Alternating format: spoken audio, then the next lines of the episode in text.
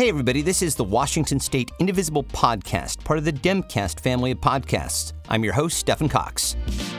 Today, in reaction to the uprisings in Minneapolis and across the nation, to help us understand and to talk about what we can do, we speak first with Fox Hampton with Black Lives Matter Seattle King County, and then with John Miller with the Department of Human Resources with King County, who's also a co founder of a Black African affinity group for King County employees.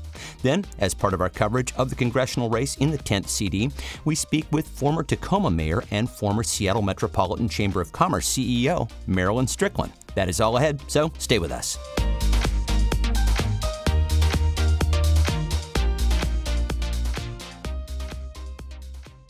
In the wake of the murder of George Floyd by a Minneapolis police officer, we are horrified and we are looking now, many of us, for ways to process uh, and especially respond to what is happening. So I've invited on Fox Hampton. They are the keeper of records for Black Lives Matter Seattle King County. And Fox, you have joined us on short notice, and I very much uh, appreciate you doing that. Welcome. Thank you. I appreciate being here. I recognize that this is a very fluid situation right now, but I would like to ask you to start by, and I will just note that we are recording on Friday the 29th uh, in the afternoon. I'll just start by asking you your thoughts about the events of last week and especially of the last 48 hours. Yeah. Um, well, I'm speaking for, you know, the board in general when I say we're sad and we're angry and we're frustrated and that we want black people to stop being killed in the streets. You know, we're hurting. We could barely grieve one one passing and then just it felt like never ending, just um overwhelmed by death and we're mourning for everyone who has been lost to white supremacist violence you know whether it be from vigilantes or police or you know medical neglect our hearts are with those people in minneapolis and new york and columbus who are protesting and rioting and in the streets and you know we hope for their safety not just in these moments in the streets, but long after, because we know that Ferguson protesters have died under mysterious circumstances. And so we're just hoping that they can be safe as we all navigate these really trying times. As I mentioned, it is it's an ongoing situation, and I, think that's absolutely right. And I'll ask you here in Seattle and in King County, what is Black Lives Matter Seattle King County planning in response to to all of these events? Yeah, um, right now we have no actions that are currently happening under our name. We are, however, in the beginning phases of organizing a memorial car, cav- car caravan that would honor the people we've lost in 2020 and uplift mutual aid efforts. Um, right now we're really focusing on what the organizers in um, minneapolis and other places are saying and right now they've called for donations. Um, so we've donated to several frontline efforts in minneapolis and columbus including bail supports and um, other mutual aid organizations that are doing that frontline work. And you know we understand people's anger and if seattle goes up in flames we'll be here to bail folks out and to continue to continue to navigate this situation as it arises. I would love if you could to have a word right now for the listeners to this program. You may be aware that Indivisible is a group that strives very hard to be the strongest ally possible. What, in your mind, are some of the things that we as a group here in the state can be doing to support right now? Yeah, so, what folks can do is folks can be in solidarity with Minneapolis, Columbus, um, and New York, and anywhere else people are rioting. And what that means is listening, uplifting, and sharing resources. People in those areas know what they need most and how to go about getting those things. If you're on social media, find trusted resources that are engaging in mutual efforts, follow them, share, donate, white and other non Black people everywhere, and especially here in Washington, should be focusing on material resource reallocation, aka run your pockets, which um, includes um, two reputable sources. And not to burst anyone's bubble, but Shaun King is not a trusted source. Do hmm. not go, do not donate to Shaun King. Um, there's not enough time to go into it all. It's very easily Googleable Googleable, and there have been many Black women that have spoke up about why Shaun King cannot be trusted and how he profits off of Black death in moments like these. So I encourage everyone to look outside of Shaun King and to look for um, local efforts that are happening in your neighborhood. There are plenty. There are plenty that have sprung up. So I would really encourage people to look to their neighbors and to focus on community care. Do you have any specific resources? And further to that, do you have any uh, reading, any learning, any authors that you would recommend that people uh, look to right now? Um, right now, there is a group based in Seattle. It's called COVID 19 Mutual Aid. They have expanded to South and East King County, um, but they are really leading all of the mutual aid efforts in those areas and um, can connect people outside of it. Um, it's very grassroots. It's sprung up as a need base of, you know, local community organizers seeing that their communities needed things and springing to that action. Um, so I would definitely recommend people um, check out COVID 19. Um, Seattle COVID 19 Mutual Aid uh, is their Facebook page and their Instagram page. Um, and they can also look towards, they have a collection of other resources.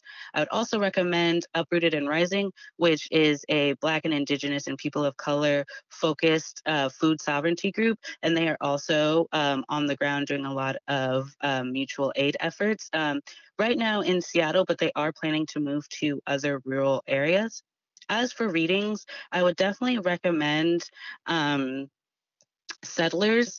Um, I think it's a good step because it talks about white people, um, especially the white working class, and how they are. Um, complicit in anti-black violence while also fighting against the capitalist system. Settlers is a book by an author named Jay Sakai, and I will have that in the show notes for people. You mentioned COVID 19, and we know that the black population in this country is being disproportionately affected by COVID 19. I'm wondering if you could speak to that a little bit. Yeah, um, Black people, along with Indigenous and other people of color, make up the majority of essential workers. And essential workers are more at risk for contracting COVID 19. Therefore, infection rates in our communities will likely be higher than most. On top of systematic racism, um, contributing to decades of medical neglect, lack of resources, healthcare, child care, child care and non-livable wages make it hard for essential workers and community of colors to thrive in this time. All of these factors contribute to us struggling right now and being more susceptible and also being neglected when we do contract it and go to the hospital. You know, and listeners to this program will know that I, whenever possible, I try to end on an up note. And that may simply not be appropriate or possible right now because it just feels like we never make any progress on this front as a country, that we uh, keep taking several steps back for every step that we take forward, and that, and that nothing ultimately changes. I will just ask you personally how do you feel that change will ultimately be made in this country? You know, I think this idea of having measurable progress and change is really rooted in capitalist thought idea of like i.e. productivity. You know, we aren't fighting for progress or accolades or to feel successful. We're not fighting to be assimilated into a burning house. We're fighting for our lives. We're fighting for every black life and that that's only going to come when black people are not murdered in the street, when we can walk down the street, when we can jog down the street, when we can be asleep in our apartments or in public spaces, when we can just be and exist and not have our life snatched away or threatened to be snatched away. And that, you know, looks like the abolishing of the United States and all colonial empires that is that that is something that I, I, suspect is going to resonate with a, a, certain number of my listeners. Um, I, I, want to invite you to come back uh, anytime and to continue this conversation. Um, and, I, and I, I, genuinely hope that you will. Fox Hampton, thank you so much for taking the time today uh, to join us. I really appreciate it. Yeah, thank you so much for having me. Glad that we could be here to uplift um, voices. And, you know, again, thanks for having us.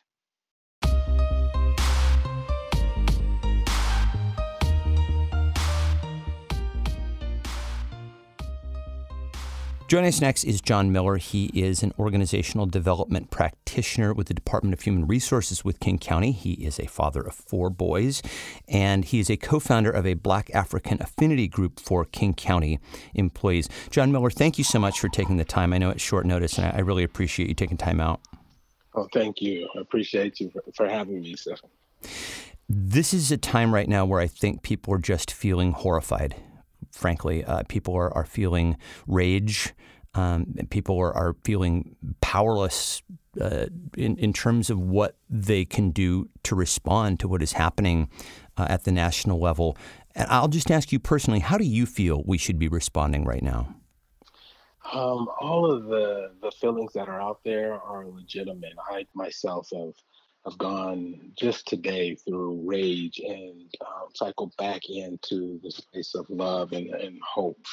Um, with the rage, I, I, I, would hope that our communities see ways to actually transform our existing systems um, to create um, different outcomes, right? So that we're not showing up and um, and we're not having the same old experiences repeated time after time with with gaps in between, right?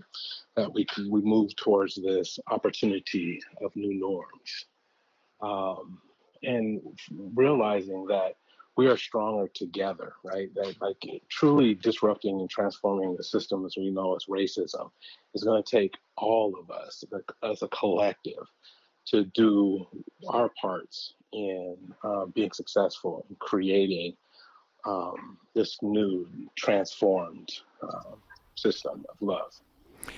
I'm going to ask you a really blunt question because it's something that I know a lot of listeners to this show are pondering. And that is how can white people be the strongest allies we can be right now? How can we be more present? How can we listen better? Uh, that's the key, right? Um, in my coaching um, world, we talk about level three listening. Um, that gets into the space of listening with your whole body, right? And so we move beyond our head into our hearts, and we start looking at where are the connections.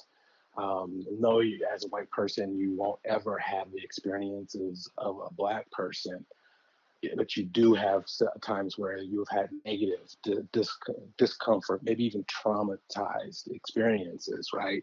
And you know how that has impacted you. Leveraging those experiences and connecting to those of us on the Black and African side um, in um, building that connection, right? And, spurring you to continue uh, wherever you are on your journey, uh, whether that is you're just not coming into the space where you're realizing that there's something that you can or should be doing, learning more, educate, get your hands on whatever materials out there, find community with other whites that are wanting to champion, and then you know get with other uh, blacks and uh, Native Americans and people of color, right? That that are um, in this space, um, and and and listen there are going to be some of us that are, when you come knock on the door where we're like, we're tired of teaching, we're tired of engaging, we're tired of holding your hand. And we're, we're just looking for you to kind of show up and disrupt and trans, transform these systems that are being perpetuated um, through um, this false notion of white supremacy, right? Um, and in addition to sort of the learning journey, um, and being a great partner, a co-conspirator, be willing to assume risk uh, for the sake of justice, for the sake of love. Um, don't stand in the space of um, quietness, or muted, or um, or by uh, by the side. Act. And what does that specifically look like? I, ideally, what does that look like for you? Um, and I think about sort of these things when I, simply is like leveraging privilege to create privilege. Um, and another way to say that is say like if you are, let's say you're a white person and you hold some sort of positional authority um, and you have influence over policy, right? When you go into your policy, think about some of the disparities and inequities that are built in it, systemic inequities and that compound and perpetuate these outcomes. And champion for changing and changing the language, right? Um, another way that it shows up is that if you're on the PTA, with a black family and you're noticing that the uh, suspension rates of your blacks, uh, black students are disproportionate, be that voice that speaks up and says, this is unacceptable. What are we doing here? What can we do differently? Don't accept less than transformation, right? Well, on the topic of transformation, it seems to me, and I think it feels this way to a lot of people, like we take some steps forward as a nation and then we take sprints backwards. And I wonder how you personally see us moving forward as a nation through this time. Through repair, through getting into this space of ah, healing. Um, and it starts with processing that rage and that anger, right? And getting into and, and finding. One of the things that I say, I'm kind of bouncing all around here because there's a lot of passion um, mm. and emotions associated with, you know, where I'm at today. But I, my challenge, my personal challenge, and I think this is a challenge for everyone, is that when we're in pain, right? When we are in rage, right, there is an opportunity. There is something to be gained in that loss. But sometimes we're so overwhelmed with the negative experience and the feelings that exist that we lose out on the opportunity of seeing the gain. Even in this chaos, even in this traumatic, negative, oppressive, right, death, loss of life, right, there's opportunities for us to come together, opportunity for us to stand together for justice, opportunities for us to learn more about one another, I can't say it enough. It is rooted in love, and it, it seems so simple in theory, um, but when it comes to real practice, when it gets into that space of unconditional love, now we're we're accepting one another for who we are. We're not expecting us to show up and be the same, think the same. It's acknowledging and embracing and loving our differences, valuing our differences, hearing and seeing our differences, and celebrating them. It feels to me right now like love is an act of courage. And I'll say that because I think the tendency is is to really be angry and, and even mm-hmm. given to hate. And so just simply to love feels it feels brave. Yeah, and it's difficult. Hate is the easy response. But what what benefits come out of hate? Right? What life is manifested out of hate, right? The the counterbalance to hate is love, right? And if we ever want to get beyond the rage, get beyond the the death, the loss, the suffrage, right, the oppression, we've got to go to the other end of the spectrum. And so many of us have just find discomfort in just using that word, let alone really understanding what it means, what it looks like, what are the behaviors associated with love. So you're right. It, it takes a significant amount of courage to even just admit that you have limitations around love and and to use it um, and understand it and live into it on a daily basis. John, you seem to be somebody who has hope when hope is in short supply right now. I'll just ask you straight up where does your hope come from? Oh, being a father of four, right? I've got four four young black men that are coming up in this world. Um, if I don't have hope in a better future for them, mm. why am I here? Why do I even allow them to kind of continue in this world if I know that if I just am willing to accept that these the way things are going to be forever? I have to have hope. It drives me um, to do all the work that I do. I have come to this place, Stephen, where I have accepted that the work that I'm doing, just like the, my ancestors that came before me and the sacrifices they made, right? It's not for me, right? It's for those that will be coming behind me. John Miller, I, I can't thank you enough for taking the time for, for sharing your thoughts and just for, for being available for this, man. I appreciate you, brother. I appreciate thank you for the work that you're doing. Thank you for giving me the opportunity to share my voice. Um, it's it means a lot. Thank you.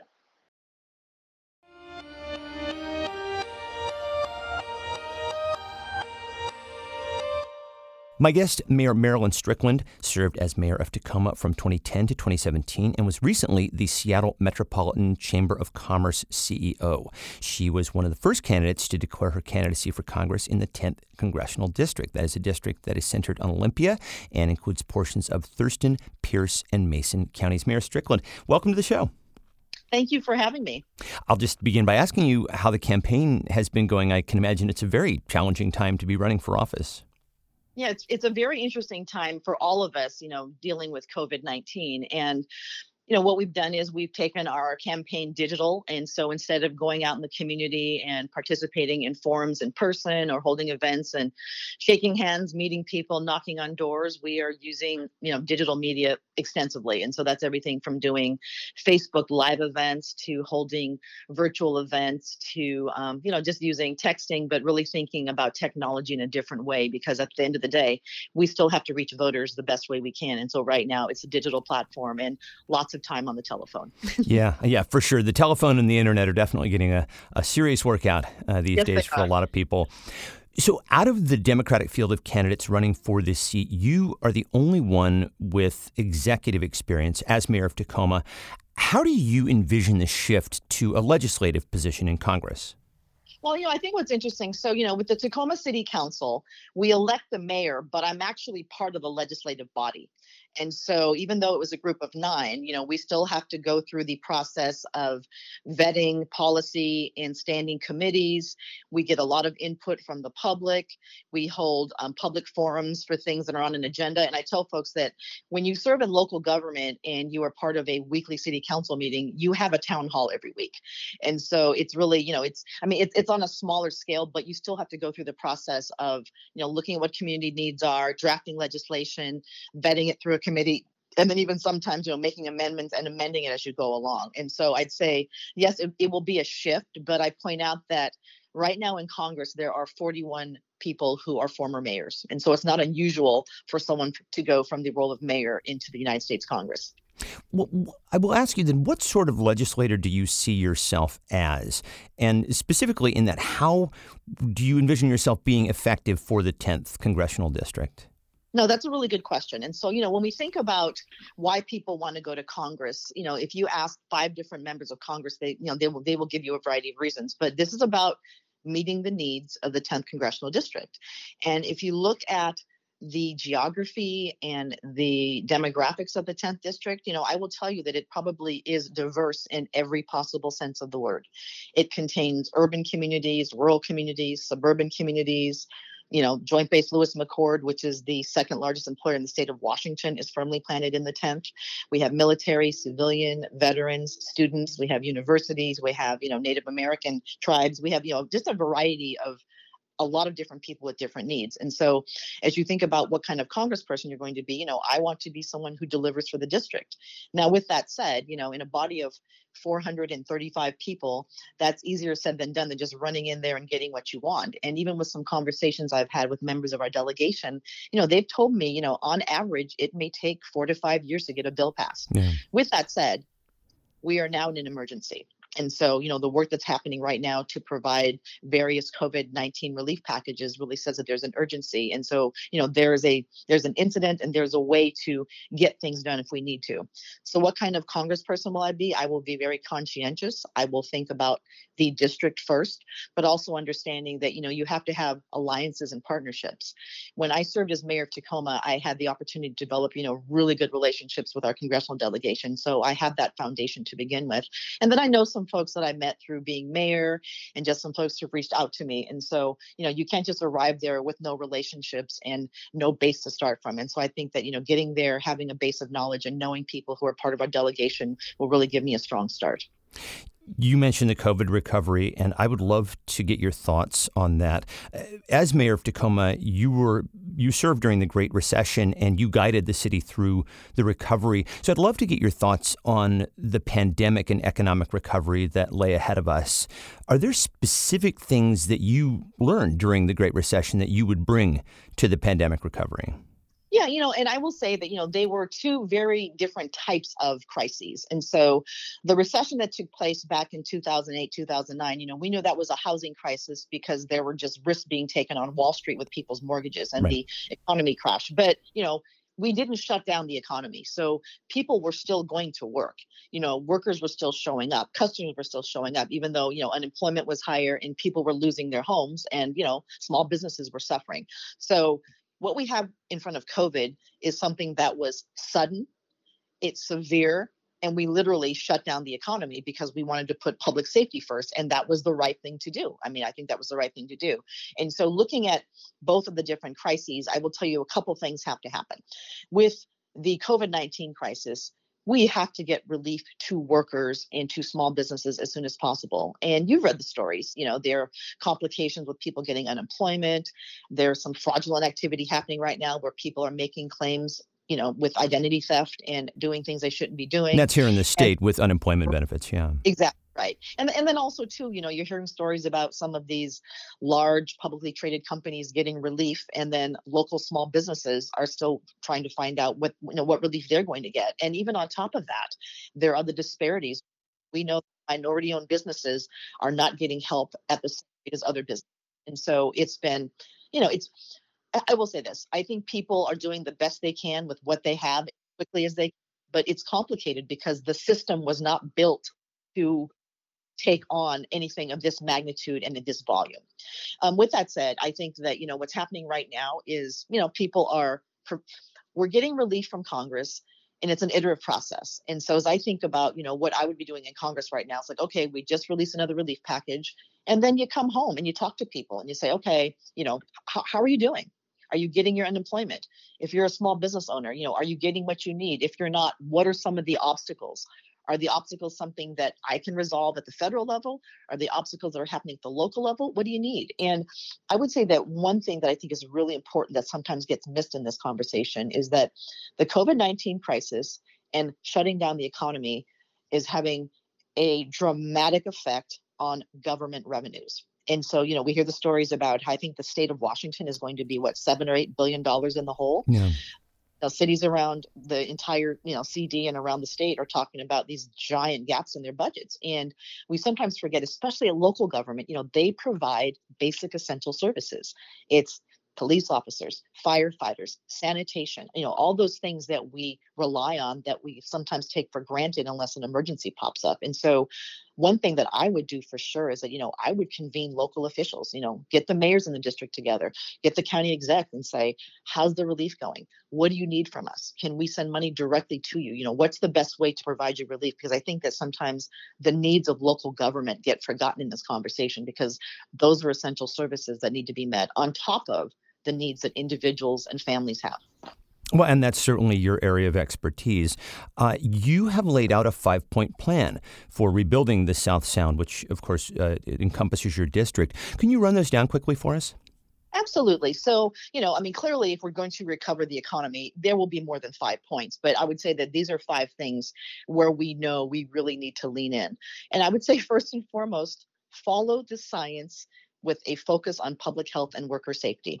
And this is why it's important. You know, the people on the front lines who are providing assistance to folks who are sick and need help, they have to have the equipment they need. We have to have testing so that they feel safe. And we have to make sure that public health is the big priority. And to be honest with you, we're not going to have an economic recovery if we don't focus on the public health and the worker safety part of it and using science and data and facts to make the conversation. And I would say the other thing too is that, you know, a lot of people have been affected by COVID. And because this is a crisis and a pandemic, we need to find ways for insurance companies to cover the costs that are associated with COVID, because I think this is really important because people should not, especially now, feel reluctant about going to get the help they need. But again, the testing has been haphazard you know getting protective equipment for frontline workers whether it's people who work at grocery stores or hospital workers or even firefighters or longshoremen it's been a challenge yeah.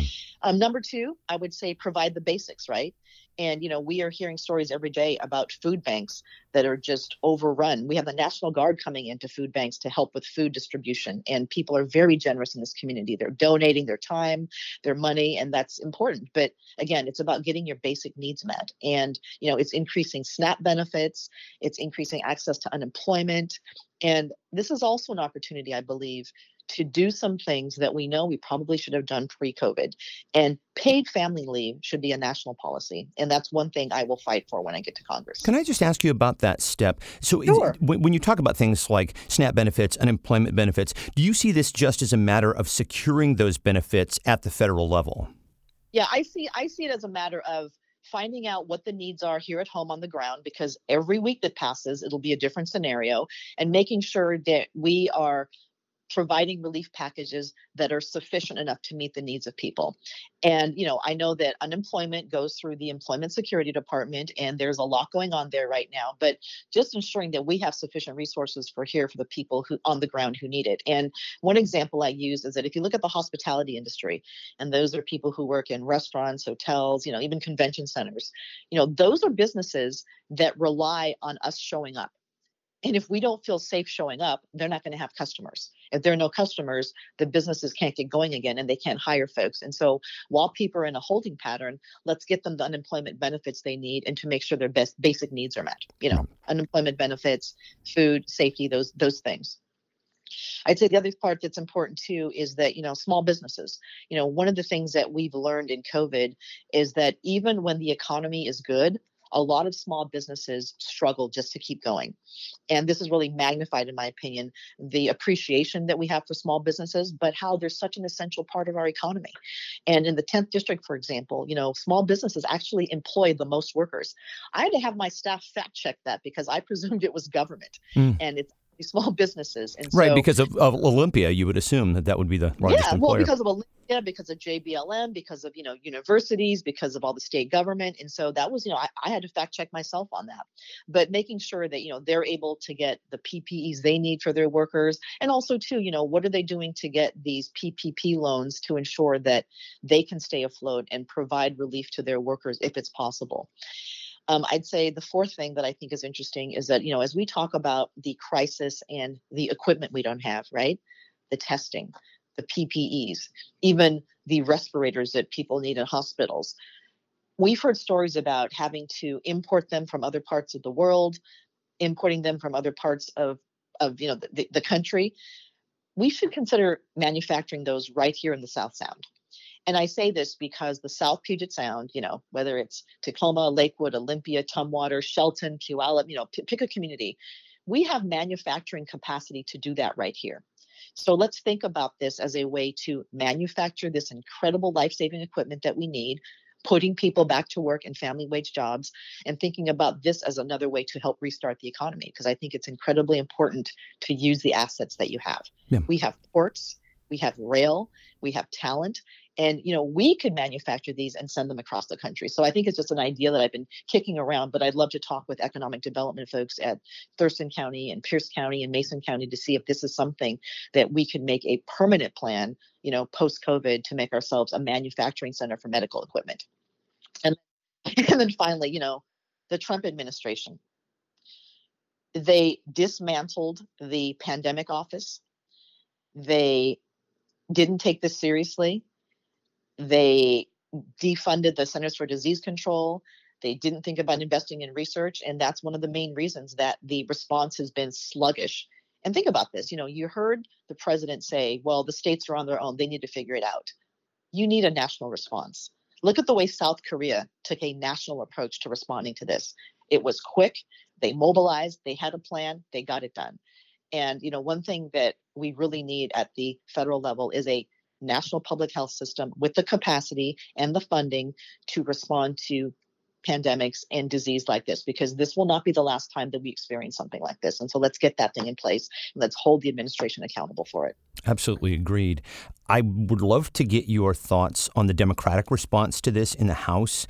Uh, okay. we've, we've, talked a little bit about the stimulus packages that have already passed, but uh, I'd like to get your thoughts on the $3 trillion, trillion HEROES Act that okay. just passed through the House. This contains 500 billion for state and local governments, uh, hazard pay, more direct payments to people, election protections yeah. a, a whole lot more. The Senate has said, of course, that they won't consider it. But I'm wondering what your thoughts are generally on that package you know, um, I will tell folks that, you know, when you're a policymaker and you pass a bill or any sort of legislation, whether it's in city government or state government or even the federal level, there are typically four responses to what you do, depending on who is making the assessment. People will be happy with what you did, they will be unhappy with what you did, they will think you went too far, or they'll think you didn't go far enough. and mm-hmm. so, depending on who you ask, you'll get a lot of different responses. But this is an emergency and people need help. And so I think overall there's a lot to like about what happened. There are some folks who voted against this and you know they had their reasons for doing it. But you know what we want to do is keep people on payrolls. We want to provide financial relief where people need it to meet basic needs. We of course want to always put public health front and center. And then interestingly enough, they added something about defending elections here. And by the way, if you looked at me on social media and even in some of the conversations I've had, we need to have vote in people should be able to you anticipated my very next question. I was no, going to no, ask no. you how hard you feel given the stakes how hard you feel we should push for that. Oh my god. So think about this. You know i, I tell the story of my family i was born in korea. My father was an african american man in the u.s army met my mother who's korean. We came to the states in the 60s and when we arrived in virginia that was our first stop it was illegal for my parents to be married to each other. And that was really during the civil rights movement. And so I come from people who have been denied the right to vote. So I think for me, it is incredibly personal when I hear stories about voter suppression or or things that are happening to keep people from the polls. We in Washington State have an amazing system. We know it works. And if we allow people in every state to have the option to vote by mail, it's just good for democracy. And I believe that there was an article in the Washington Post that showed it doesn't favor one party over the other. It's just good sure. for democracy. Yeah. So I I'm a big fan of voting by mail, and I'm also a bigger fan of ensuring that we fully fund and defend our U.S. Postal Service because the two are connected. Absolutely. You mentioned the fact that uh, there there were things to like about the HEROES Act, things uh, mm-hmm. to not like about it. Representative Jayapal voted no on the bill because, among other reasons, it didn't guarantee paychecks to workers. How would mm-hmm. you have voted on the bill if you were in Congress? I would have voted for it. And it's just because people need relief now. And if we had held this up for a week or two or a month, there are people here at home who are hurting. And so, you know, I understand that progress takes time and you don't get everything that you want, but I would rather get 75% of something than 100% of nothing. And so I would have voted for it. You know, and there and there's a lot that's good about it. I mean, you know, it gives financial relief for vulnerable families. It, you know, it's it's more payments for folks. It's a moratorium on evictions. It helps deal with student debt. It, you know, and my big thing, like you know, public health, is incredibly important. And so there's a medical response coordinator. They have expanded paid family leave. There's funding for Medicaid programs, and that's incredibly important because we know that you know people who are losing their jobs, a lot of them unfortunately are losing their health care because too many healthcare programs are tied to your employment, and we know that necessarily should not be. And so, you know, that that's another conversation. Well, actually, it's a conversation I would love to have, and, and I'd love okay. to have it right now. In fact, uh, you say on your website that the COVID 19 global pandemic has thrown our nation into a public health crisis, unquote. Uh, so, presuming that you support it, and I, I, I trust that you do, how would you like to get to universal health care? So I would like to get to universal health care with an understanding that it's not going to happen overnight. And so some of the ideas that I've talked with my staff about, and just you know, and you know, what's what's good about being on the campaign trail is that you hear what other candidates say, you get asked these good questions, and you start to think about how you'd shape policy. And I would say that my approach is based on my experience with healthcare and my family's. So, you know, I come from a military family. So, for a long time, we got medical care at Madigan Army Medical Center, which is basically socialized medicine. you know, you go in there, you get treated, you get your prescriptions, you come out, and you'll get a summary of what it cost and what got covered. But the patient responsibility part is usually not that big. Understanding, though, that there's some procedures you're not going to get right away. The waits can be long depending on what the situation is. But overall, overall, you know, it's a program that works and people like it. I also have experience with my uncle who is a 78 year old quadruple bypass patient, and he's on Medicare, but he purchases supplemental insurance from the private market because it, he doesn't get the coverage he needs. And so I would say that when I think about how we get to universal coverage, the desired outcome is what we focus on. How do we get everyone who's a resident of the US covered with health care that is affordable, accessible, transparent, and this is important, and equitable because we know that there are disparities in how people are treated and different outcomes for different people of different backgrounds and ethnicities. I would say one thing we could do that I think could get some traction would be to lower the eligibility age for Medicare. And so, why not take it down to 55 or 50? You add more people to the Medicare program. And if someone wants to leave a job or do something, they have an option and they're not necessarily tied to their employer to keep healthcare benefits. I'd say another thing we could do is with the Affordable Care Act, I believe now the age for children is to stay on their parents' plan until they're 26 let's raise it to 30 i mean we know that a lot of young people are losing their jobs right now or having a really hard time getting into the job market so i think that would help well i'll give you I'm, i'll give you a hypothetical then so if okay. all of those uh, needs were met say if medicare could obviate the need for supplemental insurance if uh, mm-hmm. age restrictions were lowered would you support a universal medicare for all type program I mean, I would say that I would support a program that would get us to universal coverage. And I think here's where there's, a debate because I think some people are saying that it has to be single payer, which means the government is the one entity that takes care of all the payments. There are some people who say it has to be a hybrid because you can't just eliminate the private market.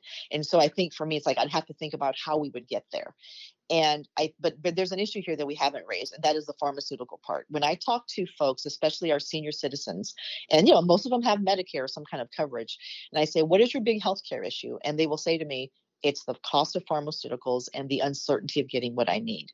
And so they talk about the copays that are really high. They talk about the inconsistency of getting the type of medication they want.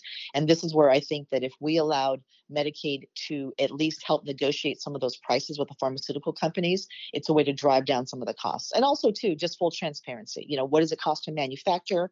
What does it cost to take to the market? And why are we getting charged these different prices? And you've heard stories about how people will go to Canada or they'll order medication sure through mail order.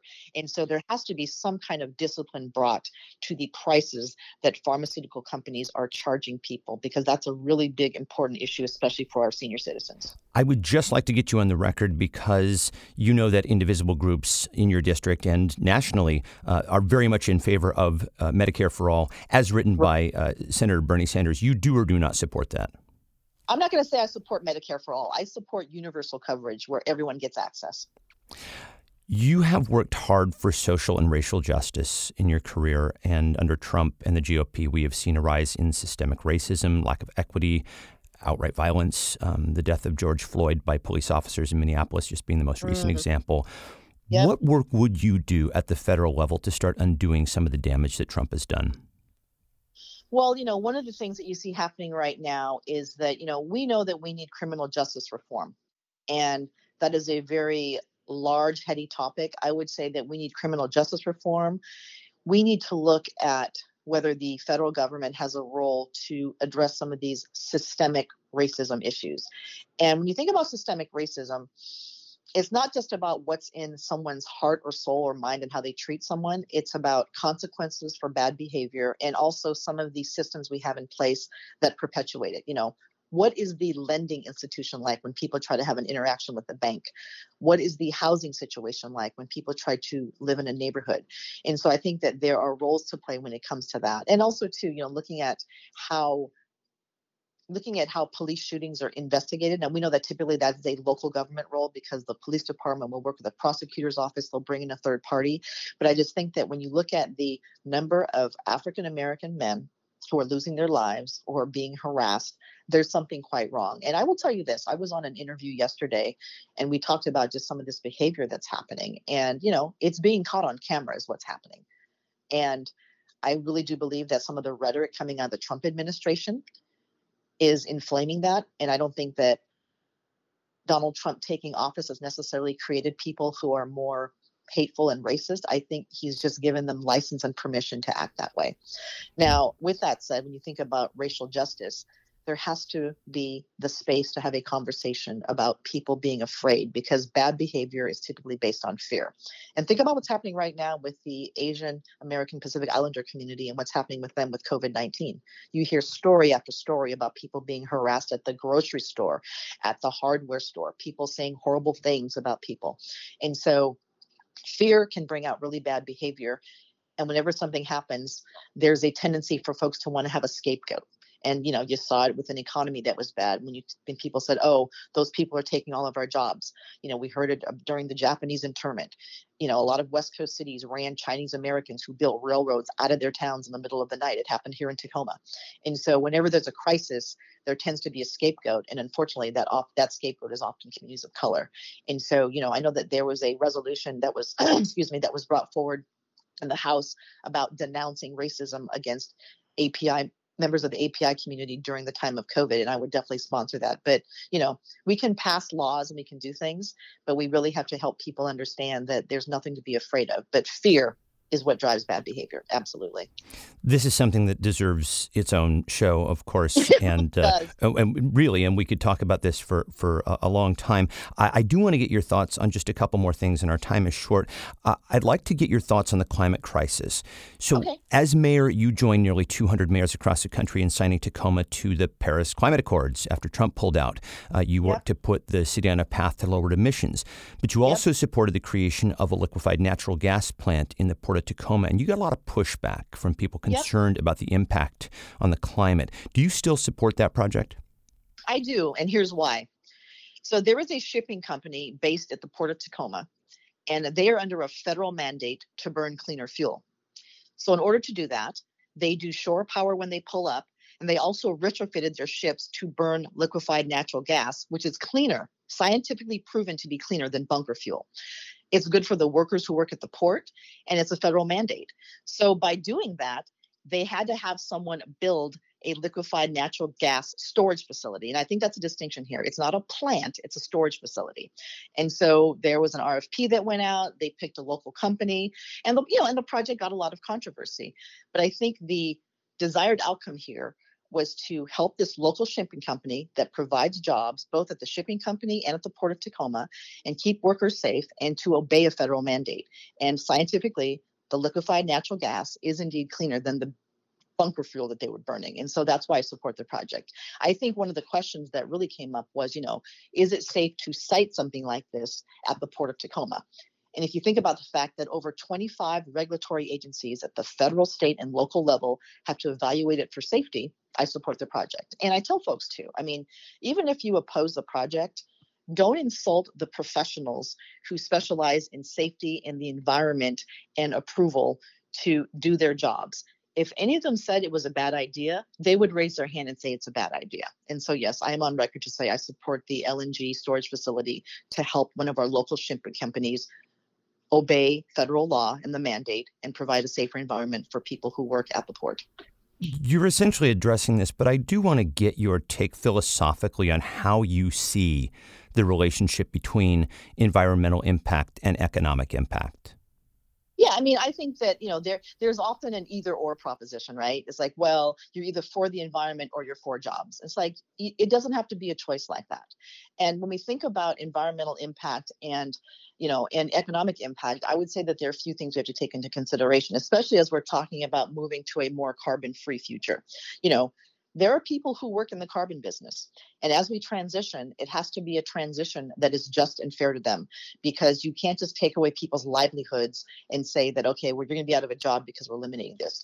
Are we creating jobs that are going to allow them to make the same types of salaries and benefits so that they can care for their families and retire with dignity? I think that's incredibly important. I think the other thing that's important too is that we have to acknowledge the fact that we as consumers create demands for these products. And so what options do we have as consumers to make better choices? We know that during this pandemic, when we were told to stay home, we drove a lot less and the air looks cleaner. It feels cleaner. So, are we able to have mass transit and public transit options so that getting into the car isn't a necessity? For those of us who have the luxury of working from home, and everyone doesn't, I acknowledge that.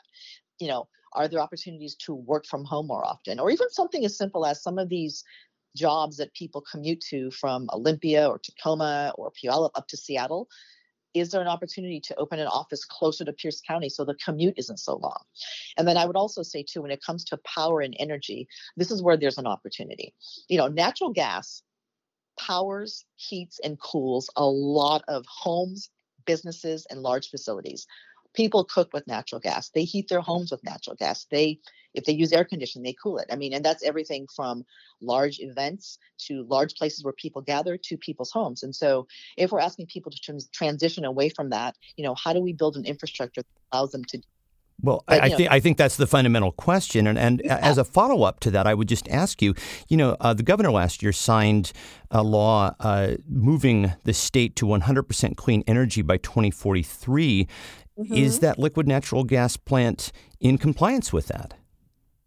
Um, you know, I I haven't read the exact text of what he said and i don't know if he says like no does that mean we eliminate all fossil fuels or we try to make reductions where we can i mean i don't i don't have the answer to that and i do know this transportation is the number one cause of carbon emissions and so are we able to make some changes with carbon emissions first and i know that there was a low carbon fuel standard that was passed at the state so that's some progress you know but i talked to a friend of mine who runs a clean tech incubator in Seattle. And we talked about all these things that we're doing in the state. But here's the thing he pointed out to me he said, This is a global problem. In what is happening in China, what is happening in India, and what choices are they, they having to make with their economies about providing people's livelihoods, heating, running factories, doing work and how is that going to affect the choices that they make because we can do all we want here in washington state or in the us but this is a global phenomenon well understood why- but i mean in the role of a congress member of congress respectfully those decisions impact the entire country absolutely no no and i'm not denying that but i'm also saying too like this has to be an international effort. That's the point i'm trying to make. Understood. I, I just want to get you on record because once again uh, as i'm sure you know indivisible groups in your district have pushed very very hard for support of the green new deal. Do mm-hmm. you support that proposal as written? I support the tenants and what the desired outcome is. And the desired outcome is to reduce carbon emissions and to do so in a way that is just and to think about how we leverage that to create a jobs program, for lack of a better description. And so I'm not going to say I'm on record saying I support the Green New Deal, but I support the ideals of what they want to accomplish. Let's reduce carbon emissions. Let's make better decisions as consumers. Let's do things that are make a just transition. Let's make sure that communities of color are not disproportionately affected by number one, job loss, number two, by the impact of carbon emissions. And so I support the ideals, but I'm not going on record to say I support the Green New Deal. Just one more thing that I want to ask you about, and that is uh, as about your work as the president and CEO of the Seattle Metropolitan Chamber of Commerce. Mm-hmm. In 2018, as many people know, Amazon threatened to stop construction of its Seattle headquarters in protest against the city's head tax, which would have raised mm-hmm. revenue to help address the homelessness crisis. As head of the Chamber of Commerce, I believe you opposed that head tax. Why? We opposed the head tax because that was not the way to solve the problem. And we believe, like a lot of people in Seattle and the region, is that this is a regional issue that requires a regional response. If you look at legislation that was introduced in Olympia during this last session, there was actually a tax proposal to raise revenue to create a regional response because homelessness is not just a Seattle issue, it affects the entire region. And so King County had proposed something that allowed them to have taxing authority so that they create a regional response. And I want to also point something out too. I mean, when you think about homelessness, what was being proposed wasn't necessarily going to solve the issue on a scale that required mental health services, permanent supportive housing, and a whole host of other things. And so the philosophy has been let's have a regional response to this let's see where this goes and think about how we tackle it comprehensively.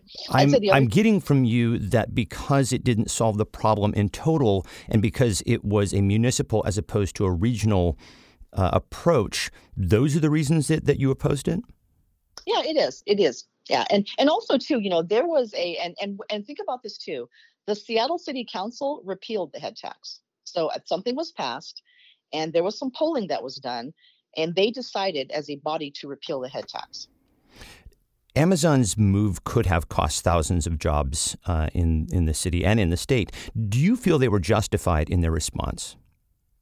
I feel as though I have no control over what a individual company decides what decides what they're going to do and so that was the response that they decided to have but i will tell you this amazon is a seattle based company they are growing and they're going to be in the Pacific Northwest region for years to come.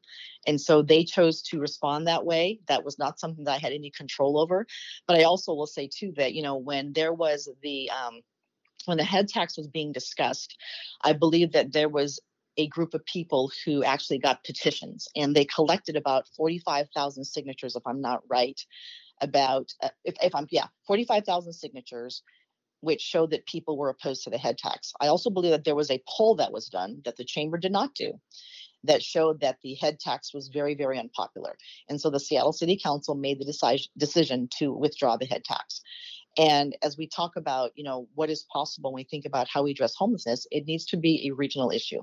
I mean, I just think that that's the best way to solve it. And there was an attempt in Olympia to make something happen, but I don't think it got anywhere this time around. I will just ask you a fundamental question about Amazon, since it is the biggest employer in Seattle, I believe. Um, they paid no federal taxes in 2018 on $11 billion in profits. In fact, they received a refund. Uh, this falls under the purview of Congress. And I'm wondering would you push for corporations like Amazon to pay federal taxes? I would push for all entities to pay federal taxes. If my husband and I have to pay federal taxes, everyone else should too. I will close by asking you about the historic nature of your run. You were the first Asian American elected mayor of Tacoma. You were the first African American woman as well. If you are elected to Congress, you would be the first Korean American congresswoman in the United States. Can you just talk about the importance of that to you? Yeah, I mean, I think it's important because government should reflect the community it serves. And right now, there is one other member of Congress who's Korean American. It's Andy Kim, and he's out of New Jersey. And if you think about the presence of the Korean American community, you know, we we don't have representation in Congress. I think that's incredibly important. Now, I will tell you that, you know, I'm not running for Congress solely to be the Korean American woman who's there. I'm running on a record of accomplishment. I'm running on what it is I want to do.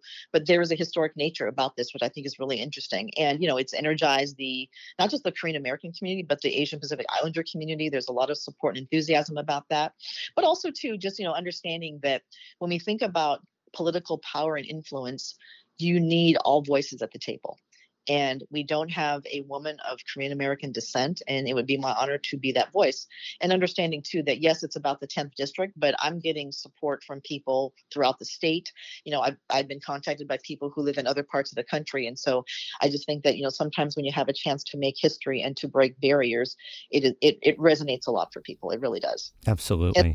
Especially, given the, you know, interesting history that the U.S. has had with the Korean Peninsula over time and, you know, what it means for a lot of people who are second generation and third generation Korean Americans. You know, representation does matter, but again, government is a better, more productive entity when it is more of a reflection of the entire community it serves. I couldn't agree more. So I will just ask you in closing where can people learn more about your campaign? Absolutely. So our website is www.stricklandforwashington.com and it's all spelled out. So spell out my last name, spell out the word for, F O R, Washington.com. We are on Facebook. We are on Twitter, we are on Instagram, and you know, as we said earlier at the top of this interview, we are doing a lot of stuff on social media and electronic media just because we know that that's the way we have to campaign during the age of COVID. Because you know, public safety is always going to be our first responsibility, but we still have to get out and meet voters and talk to them and answer questions. And you know, we do a weekly Facebook Live event covering different topics from the five point plan. And tonight we're going to cover Follow the Science. So hopefully, you know, people will join us, check us out, ask questions. And I will just billboard that this podcast, in conjunction with the Washington Indivisible Network and Indivisible Tacoma, is going to be hosting a town hall upcoming very shortly with you as well as other Democratic candidates who are running for Congress in the 10th CD. So stay tuned for that. All right. Yeah. Well, Mayor Marilyn Strickland, it has been such a pleasure. Thank you so much for your time and for joining us. Thank you. Thanks for having me. It was nice to be here. And that'll do it for today. Our website is indivisiblepodcast.org and our email address is indivisiblepodcast at gmail.com.